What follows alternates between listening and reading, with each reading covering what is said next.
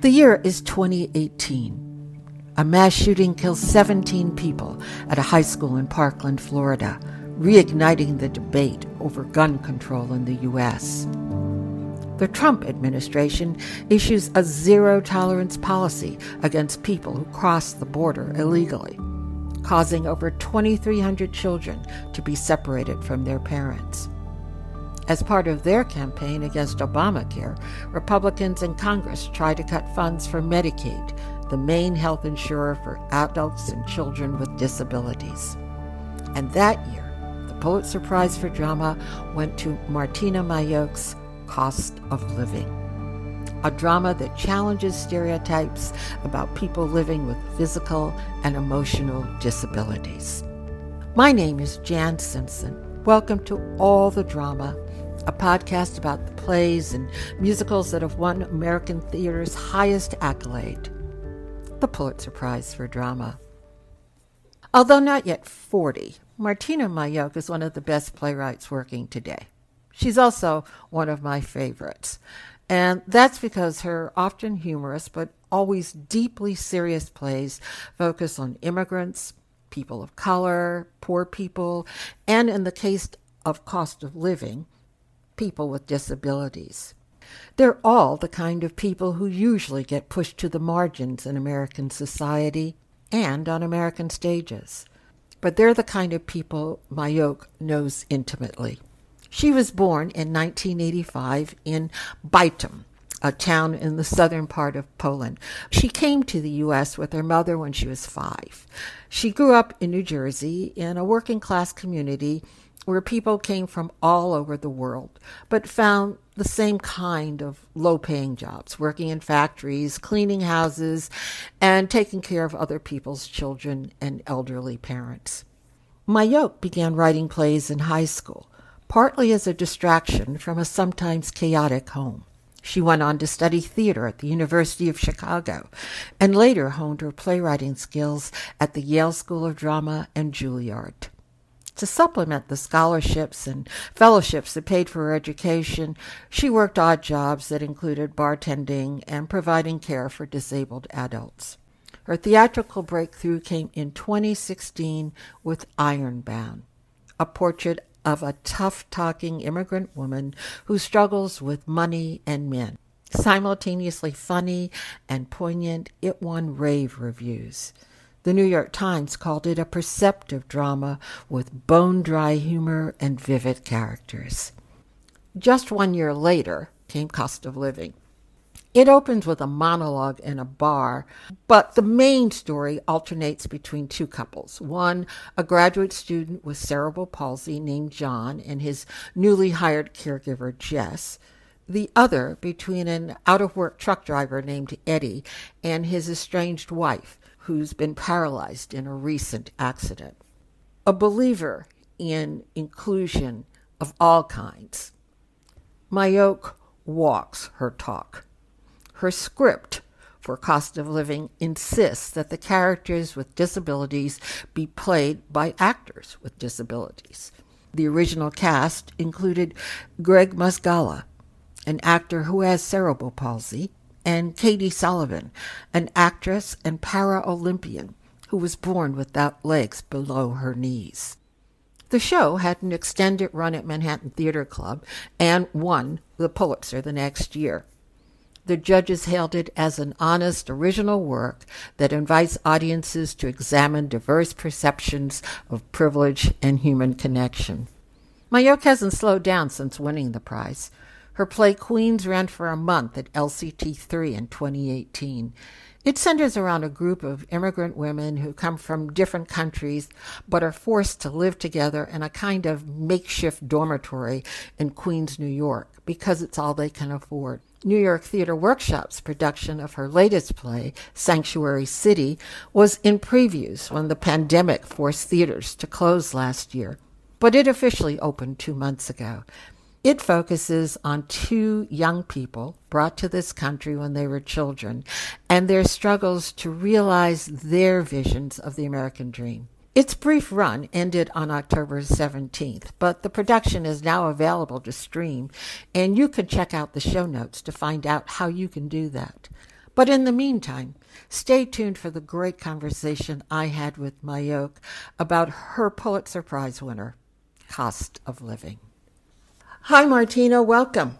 Hi. Thanks so much for having me delighted to have you here and uh, to c- talk about uh, cost of living. And I want to start off by asking Do you remember how you got the news that the play and you had won the Pulitzer? Oh, yeah. I was supposed to go to jury duty that day. So my day began at 8 in the morning going downtown to the financial district. And I was not chosen for jury duty. So I came back home. Uh, it was around like th- two or three o'clock, and I w- was just starting to do my taxes because they were due the next day. Uh, I have since become way more responsible and have hired an accountant, but like that day I was like, oh man, I better get these done. And um, around three o'clock, my agent called me, and he was like, "You won the Pulitzer," and I was very upset with him. and then I, um, I, I, I cursed a lot. I'm not sure if I can curse in the podcast. You, you can, but why were you upset? Well, because I thought he was fucking with me. it was it was April, and so I was like, ah, oh, man, he's probably you know he's just fucking around with me, saying like one of the and I was like, I was like, how dare you? You know how much this means to me. Like sometimes this is a huge life changing thing, and he's laughing his ass off you know, and I was like, I, and I, I was Googling it all at the same time and nothing was coming up because I didn't realize that they, they live streamed the announcement. So of course there was no writing when I was Googling like immediately after. So again, I thought it was, just kept, you know, taking me around. Uh, and he was like, why don't you give it a minute and wait? And I bet you in like five minutes, you will find out that you did indeed win the, won the Pulitzer. And so I, I was like, fine, fine, fine. And I hung up and I saw I had 12 texts, and the first one was from Steve Nalogiergis, and I was like, oh shit, I think it's real. And then I partied all night. I want to talk about the play a bit. So many of your plays are drawn from uh, your own experience, your own past. What was the genesis for this one? I came from a few different places, and it definitely wasn't like a clear line of this is the I, this is what I want to be writing about. I think there's I, I said that there's two types of plays that I've written so far. There's ones that come like right from the front of my brain, almost in a dotted line to the page, where it often takes me a really short amount of time. Like Ironbound, I wrote in five days, and Sanctuary City took me three days. No. Well, yeah, those are great. Those are great when those happen. Cost of Living was not that cost of living was like one of the plays that I like say comes from the back of your head and you it's uh you're kind of constantly reaching back there to find what else might be there it, it doesn't arrive kind of fully formed and so that play was a I didn't realize I was writing a play. It was a process of writing various different pieces that I realized were speaking to one another. And the first piece that I wrote was that opening monologue. I mean that I think the whole play came from me dealing with a lot of economic insecurity. This my first year living in New York. My husband and I, when we moved, we were hopping amongst 13 different apartments. Like we didn't have enough for a security deposit, and so we were just we were hopping from place to place. At the same time that that was going on, I had just lost one of my closest uh, family members, and they had passed away in Poland, and I didn't have enough to go to see mm. him in his last moments and to see and to like be at his funeral. And then on the, that day that I began writing the monologue, I had gotten fired from my bartending job because they thought I had stole a hundred dollars, and I didn't. But I wish I did because I still got fired for it. So it was like a January, blizzardy January Saturday night, and I started writing in in. I think I realized it was later. Later on, I realized it was the voice of one of my friend's fathers that I knew growing up. I think it, I think what was coming out of that was my desire to see the ghost of this person that had that had that I had lost. Mm. And so it came out. It came out in that voice, and, and then I put it away for a while, and and and incrementally during the course of that year wrote some of some of the scenes that that ended up going into cost of living. When did it evolve that central characters were going to be people with disabilities? I had been asked to write a play about employment for for EST. I was in part of Youngblood. They would have these these ten minute play festivals where where like you got paid like twenty five bucks or something to like write a short play, and I was as you know it was a really tough time. So like twenty five dollars, absolutely. uh, and so I I wrote about a job that I had done. I've been a personal caregiver for two men um, with disabilities when I was living in Chicago, uh, hmm. and so I pulled from those experiences. Not the not like I didn't fall in love with either of them. So I, I sort of pulled from that circumstance to create two different people. I had then later on wrote another short play for EST, same thing, for Timid Play Festival, and there happened to be a character who who also had a disability in that short play, and I realized that that was the wife that the man in the monologue was talking about that and then that meant that he had lost her and so i was like oh i think they are the same people. And i linked the two of them into this play. How i knew they both had to be in the play was when we performed the play that had john and jess in it at est i was sort of i was surprised by the reaction that the audience had. So usually these 10 minute play festivals there's five plays and it's also it's also um, an open bar, so it's it's like the best audience you can hope for. And the first thing they the audience sees on stage is this is this woman who's calling out to somebody off stage. I mean, and they were already laughing because I, I guess it's just funny that someone is talking to somebody off stage. Like this is how this is how very ready to laugh this audience was. And then the character of John enters in a wheelchair, and the audience went dead silent and I was like, oh fuck, oh no, uh, and I I just was shocked by that response, and I I don't know what what it was. I think it may may have been that they just they weren't sure if they could laugh. They had been laughing. They all of a sudden felt bad. They didn't know. Maybe they thought that I was going to make fun of that character.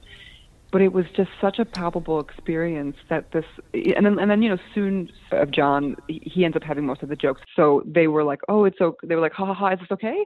and they would like look around to see if other people were laughing. They were like, okay, it's okay. And he had more jokes, and then it was like signal to them that they can laugh. So when I saw that, I was, and I realized that I think I made the, the two the, the two characters may be in the same play. I, I I felt that I felt that they both had to had to be there for to, in order to represent different perspectives there in terms of class for being a disabled person in America. Uh, and so I had a, a, person that comes from wealth and means, and and somebody who doesn't, some, as well as, as well as somebody who's born with a disability versus somebody who acquires it later in life. And I didn't want it to seem like there was just one experience uh, same with same with the you know the other Im- two immigrant characters, uh, first gen versus somebody you know born here. It was a kind of just wanting to to make sure that there was there was a like a, a varied perspective uh, on that, so it couldn't say like oh this is just this one one way. And so it really had to do with trying trying to talk about class.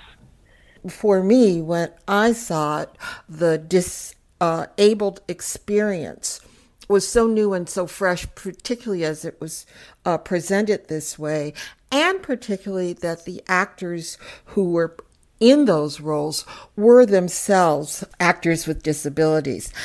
Is that a casting requirement for the play? Mm-hmm. Has that affected the ability of the play to be produced? Definitely, yeah.